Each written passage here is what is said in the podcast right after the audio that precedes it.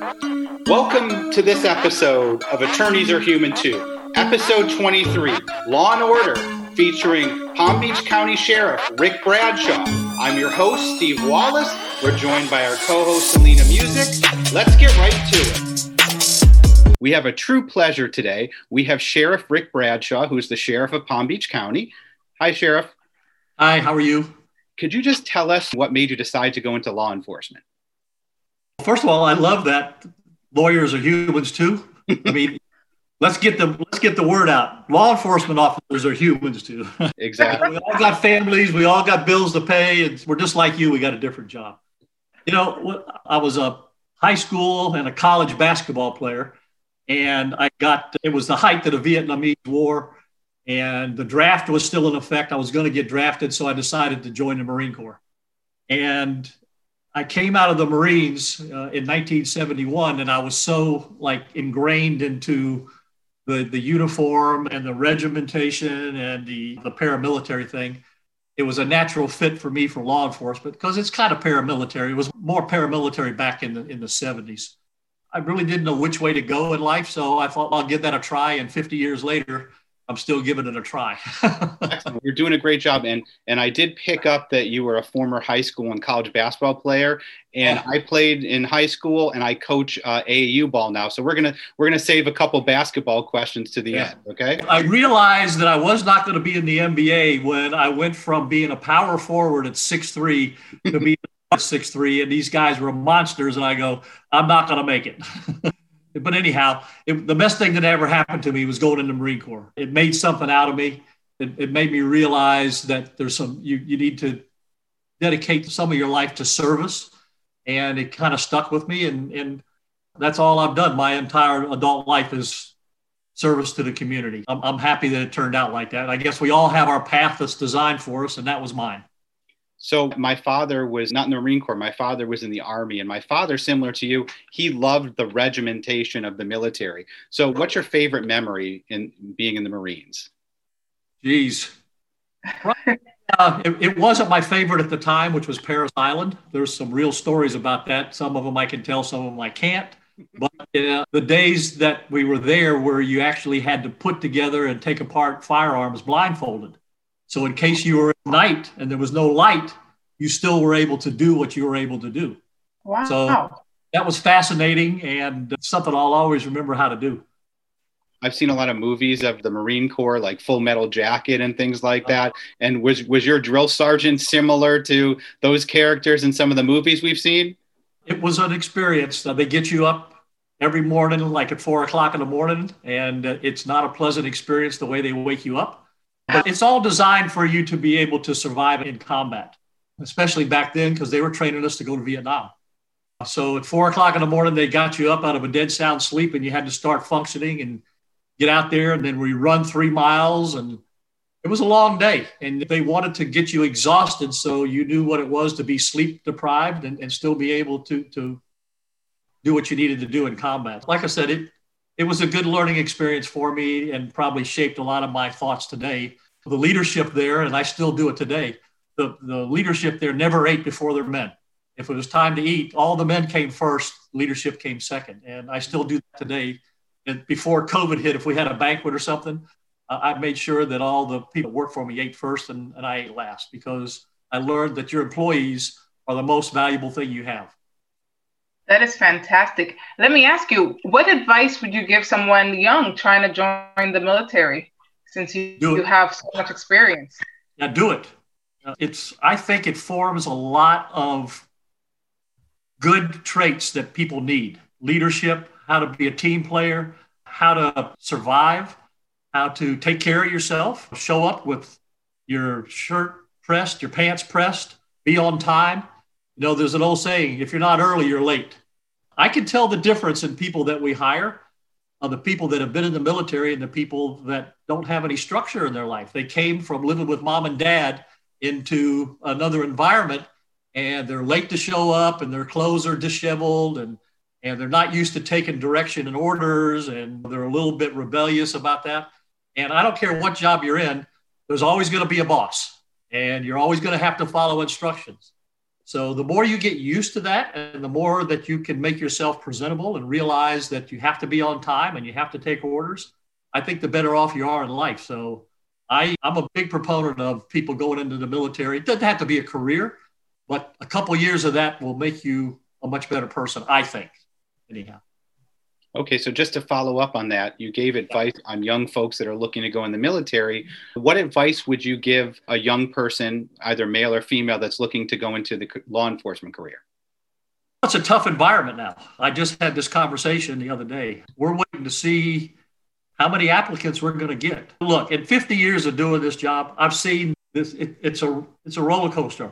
I go back into you know times where we had incidents like this and there was riots in the streets and it, it wasn't a good time. And then the people realize that the police are there to help you and then times get good and then times get bad again. And then you have 9-11 where people depend on us.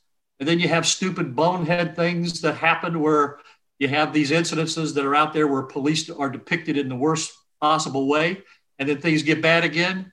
And it'll come back around where people realize that they need us to keep them, them safe and they keep their neighborhood safe and, and their quality of life. So I'm interested to see how much this affects our applicant pool. I still think it's a good job if you join for the right reasons, which means to serve your community and, and make people's lives better, because that's the real reason. And it, it we're going to see. But I think that all in all, if we come out of this and we learn how to talk to each other, we learn how to sit down and solve problems, we, we understand that not all the cops are bad. Look, there's 800,000 cops in this nation. Bit of people that have, stupid things, and they are stupid. It's bad training. It's going to come back around. People are going to realize we're out there to help them and make your life better. And I'm going to tell you something. I, I just read some surveys. The African American community, they want more police, but they want good police. Okay? There's the operative word good, honest, well trained. They don't want less, they want more because they realize that their neighborhoods are going to be safe if there's more of us there. Look what's happening in New York, Chicago, Baltimore, all these places. The homicide rates up, the shootings are up, the narcotic sales are up. You know why? Police are leaving. They're not getting out of their cars. They're not doing anything because the, the leadership of those cities has turned their back on them. It's not good and they're learning a hard lesson about it. Again, it all goes back to we got to learn how to talk with each other, got to learn how to get along. We, meaning the police, got to realize we've made some mistakes. We need to get better. Hopefully, the community will say, let's give you a chance, but here's what we expect that we know you're not all bad and move forward. It can be done. But it just, look, it, this is like being married. You got to learn how to get along. Not right all the time. There's a medium here and you got to learn how to find a middle ground and, and, get along and move forward. Okay, so you've been in law enforcement for 50 years and you started and you were just a career employee. At what yes. point did you make the transition from being a career employee to leadership and or and then ultimately this current position is is a, an elected office? Yeah. Um, and was that your goal? No, it wasn't. I got into the job because I wanted to be, serve my community and, and, make it better. I started in West Palm, and boy, 50 years ago, it was entirely different than it was now. Entirely different. And I just started doing my job. And I, I did it the best I could. And I started getting promoted because they realized that I, I, I was in this job for a career for the right reasons. Certainly wasn't for the money because I was making $3.19 an hour when I oh, started. Yeah as I went along in each position that I moved into, because I gave it 100% and I loved the job and I dedicated myself to it, the leadership at that time, they took notice of that. And uh, I, I started getting promoted. It wasn't my goal. In fact, the, I just was happy to be a detective sergeant and solving cases. But as I moved up in the organization, they kept promoting me up and up because they realized that I had those leadership abilities that I learned to get in the Marines and was able to get people to do things because they wanted to do it, not because they had to do it. And a good leader always gets people to do things because they want to do it for the right reasons, not because they have to do it. I can order people to do things, but it doesn't get done the best unless they want to do it. I worked my way up to be the chief of police, the first person in the history of West Palm Beach to do that. Great. So I, I worked there for 33 years. I was the police chief for eight years. And when I was getting ready to retire, uh, the state attorney at the time and a judge came to me and said, Look, we need you to run for sheriff because the, the agency is just in total disrepair. It, it's just got problems. They've had three sheriffs in eight years. It's going going nothing but downhill, and we think that you can do this. And I've never been in elected office before. So I said, I went home, talked to my wife. She said, okay, um, we'll give it a try. that was two years before the election. It was probably the worst two years I've ever spent in my life. Mm. The, the, first election in 2004 was nasty. It was horrible. Um, it was just, I'd never been used to, to that type of treatment. I do remember that. And you came. Yeah, it was, it was, it was bad. It yeah. was bad. Anyhow, I was fortunate enough to get elected. And my training as a police chief taught me how to run organizations and be a leader. So we did some things immediately. And over the last 16 years, we've been able to take a sheriff's office that was an actual train wreck and turn it into one of the most highly respected law enforcement agencies, not only in this state, but the country. I point to the fact that when it came time for the United States Senate to have hearings on how law enforcement agencies need to address mental health issues and active shooters, I was the only person in law enforcement asked to go testify in front of the Senate on how we do things and how we treat mental health and how our mental health unit de escalates things, how we're able to identify things ahead of time to stop school shootings, to stop mass shootings. It was a real honor. And the people in that hearing room, Lindsey Graham was the chairman, and all the people that you see there today that are doing the Senate hearings were there. And all of them to a person said, you, That's an amazing thing that you started there. And now, after what happened with uh, the Floyd incident, you see all these agencies around the country are trying to start their own mental health units. And they're replicating what we started six years ago. And we get calls all the time from people saying, How'd you do that? What do you do? How do you put it together? Because they realize the value of it and what we've done. And, it, and it's been a tremendous value to us. I'm very proud of where the sheriff's office is today. One of the reasons that I'm running for reelection again is I want to expand that unit I've got seven teams now. When I say a team, it's a deputy that has a PhD or a master's degree in social science or mental health. And then I hire a mental health professional from the community to be that person's partner. They're actually in uh, work for the sheriff. Oh, wow. And, then, and I have seven of those, and I, I want to go to 14 teams because of the value that it is. I'm the biggest mental health provider out here in the county jail. And that's wrong. That's just fundamentally wrong there's people in there that have done some stupid things, but it's because they had mental health issues and they shouldn't be in there. They should be in mental health facilities. And that's one of the goals of this unit is to keep those people out of there that don't belong there and then de-escalate situations involving people that have mental health issues that before this unit was in, in effect, we had to use deadly force and you don't want to do that. And this, unit has de-escalated situations since then and have turned out much different. I'm I'm glad you're doing that, and I'm glad you, you you mentioned that.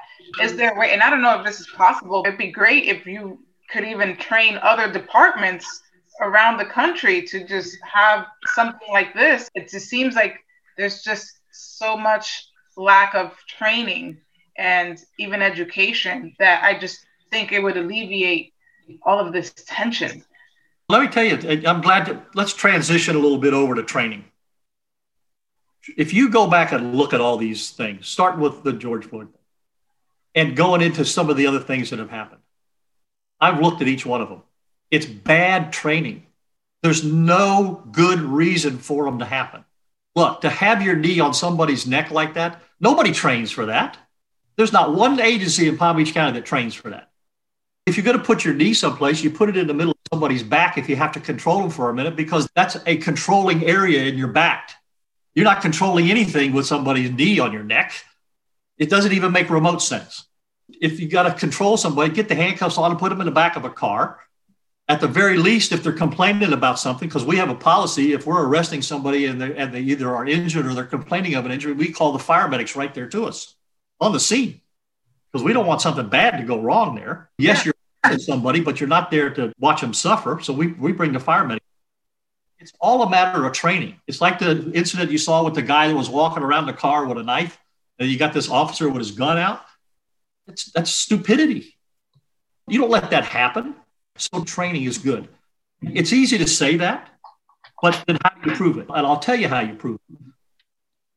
We train a lot in de-escalation. In other words, when a deputy gets on scene or something, if he can bring that situation down, there's a thing called tactical pause, which we started and it's used all over the nation now. And what that means is you slow things down, right? Because usually you can go back in situations that have handled really badly, they happen really fast in about a minute and a half or two. And all of these other situations you're looking at, things happen really fast. And then bad things happen. So the, the more you slow it down, the more you get things under control, the better off you are because you get resources there. We had, uh, this is about four weeks ago now, we had a call at Walmart at Belvedere 441. The call was a shoplifter. So the deputy goes there. They figure it's a regular shoplifter. He's going to get the guys. He's walking out the door. You know how you look at your slip. Mm-hmm. The, the, store security goes, that's the, the, the guy that's shoplifting.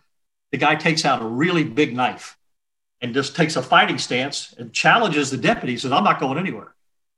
So the deputy did the right thing. His training teaches him slow it down. He talks to the guy, say, look, let's not make this worse. Back up, take it easy. Nobody needs to get hurt here. In the meantime, we're getting more resources there. So he's taking the tactical pause. So we get resources there.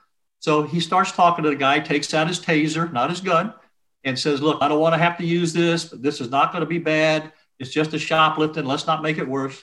So, anyhow, the bottom line is this we got the resources there. They ended up having to tase him. They take him into custody. He's not hurt. We get the knife. We're not hurt. That's how you do it. That's, That's great. Sure, it is. All right. Now, I'm not saying that it couldn't have gone really bad if the guy all of a sudden charged us, but because of the training that we do, because of the de escalation matters, because of the non lethal use of force, it worked out good. So when I say we train and train, it's not just a matter of me saying it. There's the proof in the pudding right there. 100%. Oh, yeah. And I can, I can tell you about five or six other cases, including people with firearms that, that we've de escalated. But it's easy to say you train, but unless you can prove it by things you actually do, then it's just words right? But that's, look, training is essential. Whatever you do in real life is what you did in training. That's how it clicks in. Because a lot of times you don't have time to think, you fall back on what your training is. So that's why right. I say when you see these stupid things that are being done, it's because it's bad training or lack of training. It doesn't make any sense. Okay, correct, so correct. transition a little bit. So one of the other things that I know your agency is is well regarded for is Homeland Security, and I know you have a lot of Homeland Security experience. Could you elaborate a little bit on that, Sheriff? Yeah, and, and that's another thing that I, I try to explain to people that's important about this election is being the chairman of Homeland Security and being the lead agency for all of South Florida means you go from Martin County to Key West. There's 132 agencies that we actually direct under our umbrella. Wow. Uh, that's a big responsibility. In order to get this chairmanship, you first of all you have to have a top secret government clearance, which is not easy to get. The FBI literally goes back to the day you put your little tiny foot on a piece of paper as a newborn until today. Everything that's ever transpired in your life. Otherwise, you're not going to get the ability to know government secrets and have that type of clearance. So, number one, it's hard to get that. Plus the experience that you have to have and the ability to understand that. A lot of my education, uh, even though I got a master's in, in business administration, uh, the minor part of it was in uh, emergency management. So 10 years ago, the governor appointed me to take this position. It was supposed to be a two year position. And every year after that, because we've done such a good job, they keep asking us to, to do it. Now, what comes along with that is because some people will say, geez, you need to be responsible for Palm Beach County. And I am. But what comes along with that is the technology and the ability to have resources and our intelligence gathering. Our fusion center, which is the intelligence gathering uh, part of the Homeland Security, gathers intelligence for all of South Florida. That means we know everything that's happening across the world, any threat to South Florida. Not to mention, we keep up with white supremacist groups, we, people that want to come in and cause problems during demonstrations there's just a lot of information that flows across that. So it's a very important position. If you elect somebody to this job that doesn't have the ability to do that, this job's going away. They'll take it to Miami. It was in Miami for a lot of years. So we'll lose it. And that's a big loss for this county. Because look, our border is the ocean. We don't have a fence. You can't put up a fence. Okay. It's not like Mexico, right? So people are trying to get in here all the time. We stop boats with people trying to sneak in here regularly. And these are not nice people. These are not people that are trying to free oppression, trying to get a better life, bringing their family here. These are bad people. I'm talking gang members that want to get in here because it's easier for them to operate. They can melt into society. They got a lot of chances to get in the other gangs that are here. And they're, they're just genuinely bad people. Not to mention the fact the last set of boats that we stopped, everybody on them tested positive for COVID. Hmm. Not only are they bad people, they're sick. Oh, boy. So we don't want them getting in here. So it's a big responsibility for Homeland Security here to keep this county safe, keep people out of our uh, county and our neighborhoods that we don't want here, and, and make sure that we're, we're going to be safe in our own homes. But it's an even bigger job now that we know that the people are coming here, they're coming from countries that are, that are out of control with this sickness, and now they're going to bring some more sickness in here. Yeah. So it, it, it's a big job. We're very good at it, and, and the people know it. That's why every two years when it comes around, they keep asking us to do it. And we're very proud of where we're at and what we do. Okay. We're aware that you're on the ballot in November. Could you tell our listeners why Sheriff Rick Bradshaw should be reelected? If they were listening to what I just said, there's a lot of good reasons in there. Here's the thing, and, and I don't talk bad about whoever's running against me. I haven't done that in four elections, and I'm not going to do it now. But I will say this the person and the persons that have run against me, they're just not qualified. Period. 25 years of my 50 years, I have been the leader of two of the largest law enforcement agencies in this county. One is West Palm, and now the sheriff's office. Right. So this is what I do. This is what I have been doing. I have a track record that I am an executive. All right. These other people have been lower level managers. Um, the, the guy that's running against me now, he was gone for 10 years and then came back here and now thinks he knows everything about what's going on here. But they're all lower level managers that have never run an organization. Look, this is a $758 million business. And it's not just law enforcement. You're running jails, you run the courthouse, you run the airport, you run the uh, waterways, you name it. Right. So there's a lot of aspects here. Corrections is a whole new world on its own. So if you don't have some understanding. If you've never been a leader of an organization, how are you going to step into these shoes one day and just say, geez, I think I can do it? This is not a job you learn while you're doing it. The best training I had was being a police executive as a police chief because it was the largest municipal police department. So I have the education, I have the experience, I have the knowledge, and this is not a time. If you look at the editorial boards that have endorsed me, which is the Post and the Central, Sun Sentinel, they've said the same thing. Reelect Bradshaw because he's the one that has the experience. He's the one that knows the job. He's not saying to somebody, I think I can do this. If you give me a chance, I think I can do it. I'm telling you, I've done it. We've reduced crime 25% in the last four years. A lot of good things on the horizon. I wanted to mention body cameras because we're in the we're in the process of getting those. We've been wanting them for years, but it's very expensive. So now we're going to get them, and we've it, we, we think it's the last piece of technology that's going to be really good for us. So we're in the in the process of doing that. We've already instituted all the police reforms that they're talking about across the country. The eight can't wait things, like banning chokeholds and not shooting at cars and having investigate use of force and good training. We, we've already done all of those. We've been doing them for the last five years. So we're right where we need to be and always expanding. Our community policing is a model for uh, the county. What we've done in our cities, we've taken over 12 cities since I've been the sheriff.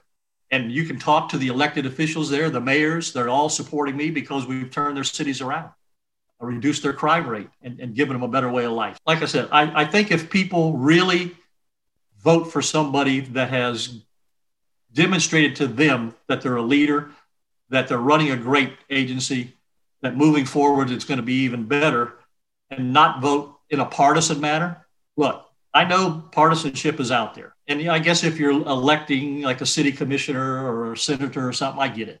But law enforcement is not partisan. For 16 years, it's been a nonpartisan agency. And just because the courts changed it, it hasn't changed me. My, my decision making is what's best for you and your family to make you safe. That's how I make decisions. Not on based on R's or D's or independence or whatever's the best for you and your family to make it the best way of life. That's how I make decisions. And I will make those decisions the same way going forward. So I would hope people, when they vote and they look down the ballot, when they get to that position, forget about whether this is Republican or Democrat. Vote for the person that is the one that you trust to make the best decisions for your family. That's how you choose that position and nothing else. If I don't leave anybody with anything else today, if that's the way you need to make your decision here. Okay, great. We're, we're going to shift gears a little bit and just get to know Sheriff Bradshaw a little bit more as a person, a little personally. So, my first question is What is your favorite song or songs of all time and why? I'm like a lot of people. I like music. It, it, to me, it's relaxing. Mm-hmm. You know, I watch very little TV. In the car, I have a playlist that I put on, and it goes really across the whole spectrum. I got 60s, 70s, 80s. I got some music that I like today, a couple country western songs but it just is all is is it soothing is it relaxing does it give me like a little incentive all the spectrums and i can't really pick out one song but it, it's just that music in general i think is good for everybody. It's a mix. Okay i'm going to switch that question up a little bit. What was the first concert you ever attended? Woo! this is going to be way back before either one of you guys were born. It was actually the rolling stones. Oh okay. No way! Yeah yeah. Way back in the early part of the West Palm Beach history, they had the National Guard armies were great big buildings, and they used to have concerts. And really uh, nationally known, world renowned bands would come into the Palm Beach County area and do one night concerts. And the Rolling Stones came to the, the National Guard Army up in West Palm Beach, and I was able to get in there. That's fun. Wow, that's amazing. Yeah, it, it is. It is. So our friend Leslie Schreiberg wanted me to ask you this question. Oh, Leslie, what a great woman! She's a really good woman. I'm telling yeah. you. And she made this possible, and we we appreciate that. What is your favorite flavor of ice cream? Oh wow! Are, I thought these was going to be easy questions. I may be like a lot of people. I like it, and it's a mixture of peanut butter and chocolate and vanilla ice cream, and it's all mixed together, and it's called Moose Tracks. Oh yeah, that's good. Oh okay. yeah. yeah. Yeah, I could get I could get pretty, in, pretty into Moose Tracks, but it's got the peanut butter, the chocolate, the vanilla, and all that. So yeah, that's I'm pretty much into that. That is yummy. that does sound delicious. That does. Okay, I'm gonna get uh, a little wild with this one, but who would you say was your celebrity crush when you were younger? That's got to be Farrah Fawcett. Oh, that's nice. Yeah, she's. Yeah. Very good. Yeah, she's a looker. Yeah. I'm, I'm, telling you. I was really jealous when that $6 million man became the $7 million man when he got hurt. Okay, so now I now now knowing that you, which something I never knew that you were you're a former basketball player. Yeah, a big, deba- a big debate in our show after watching during the pandemic. There was the documentary about the the Bulls dynasty. Who is the greatest of all time, Michael Jordan or LeBron James? That one's tough. I think that when you get down to I'm a Michael Jordan guy, mm-hmm. but I was a Boston Celtics guy with Larry Bird and Bob Cousy and those guys. Michael Jordan is to me still he could fly through the air. If you saw some of the things that he did, he was he would leave the ground his hang time, but they each in their own era ha- have been as good as they could be. The Bulls, I'm not so sure they they got a dynasty, but the Lakers are whoo, they're tough. They really are. But yeah, I like Michael Jordan.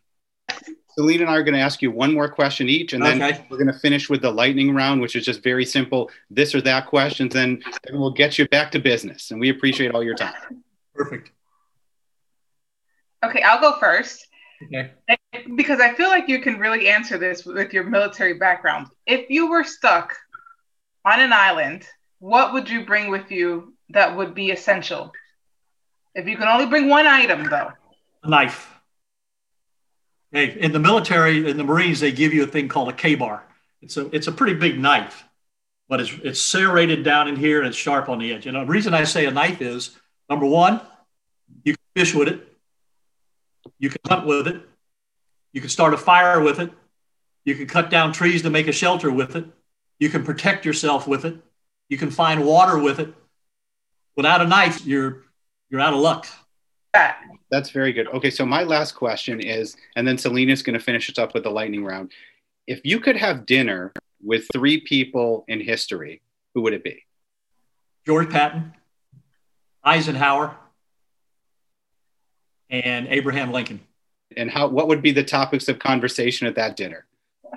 Lincoln, I'd like to figure out how he was able to mediate things with as bad as things were, because we could use that today. People learn how to mediate things and get people to come together at the end. With Patton, he was a leader. People would follow him anywhere, anytime. His troops were just 100% behind him because he was a leader. And with Eisenhower, he was able to transition from a military life into a civilian life. And not only was a great general, he was a good president. So each of those have some qualities that's important for leadership. Because if you can't get your people to follow you because they want to, if you can't figure out how to mediate and you can't transition yourself from being a military into a, a civilian life and learn how to, to, to work in both segments, then you're not going to be on the top of the leadership role. So each one of those people, I'd, I'd love to sit down and talk to them and, and say, how do you do this? Excellent. That's fantastic. Okay, take us home with the lightning round, Selena. I'm going to start with the lightning round. So these are just a few questions, this or that, just to get to know you a little bit better. So, first question is beach or mountain? Uh, beach. Hugs or kisses? Both. That's okay. Tacos or burgers? Oh, tacos. New York pizza or Chicago pizza? I like New York pizza. Yeah. Yeah. Last question is shorts or pants? When I'm not working, it's shorts. Okay. So, how do all our listeners find you, and how do they get? How do they learn about your campaign and your platforms? Yeah, they, they can go onto our website. It's uh, Ric Bradshaw for Sheriff. Uh, there's there's a lot of stuff on there that they can learn about. Uh, if they want to help out, they can help out. If they want to learn about where I'm headed, what I'm doing, what my priorities are, we talked about them today, but they'll be on there again, and uh, just learn a little bit about what's going on. The main thing is people, they just got to get out and vote. Twenty percent of the people can't dictate what we do. People after the election, they complain and they bitch and everything. If you don't vote, you got no right to complain. Right? Agreed. So I don't. I don't want to hear you if you didn't get out there and vote. And let's make it happen. And let's make and let's vote for the right person, for the right reasons, in the right way. That's all you got to do. Three R's: right person, right way, reasons. Can't go wrong there. I already voted, and you got plus one for Bradshaw. thank, thank, thank you very much. So this is going to be interesting. A lot of vote by mail, and uh, I think it's going to be fine here in Palm Beach County. I have great faith in the supervisor of election here. She's a great lady. You're going to see a lot of people out there early voting, and if the weather's good and everything, I still think you're going to see a lot of people on on uh, election day. I think you're going to see a lot of people. I really do. I think so. I saw the turnout in Atlanta, and it was massive. I yeah. heard it was an eight-hour wait. I saw on the news. Wow. Yep. Well, well we, we, this was very informative, Sheriff Bradshaw, and we'd love to have you on again once you're reelected. Let's make it. Let's make it for sure, but not real close after that. If I'm fortunate enough to get elected, I'm going to the beach. That's right. yeah. Thank you Thank so you. much for your service. Okay. That was I great. appreciate it. I had a great time today. We'll do it again. Thank you, Sheriff. Thank you for listening to this episode of Attorneys Are Human Too. Please subscribe to this podcast in your favorite podcast host. Please also leave us a five star review with your podcast provider. Hope you enjoyed this episode, and we look forward to seeing you next time.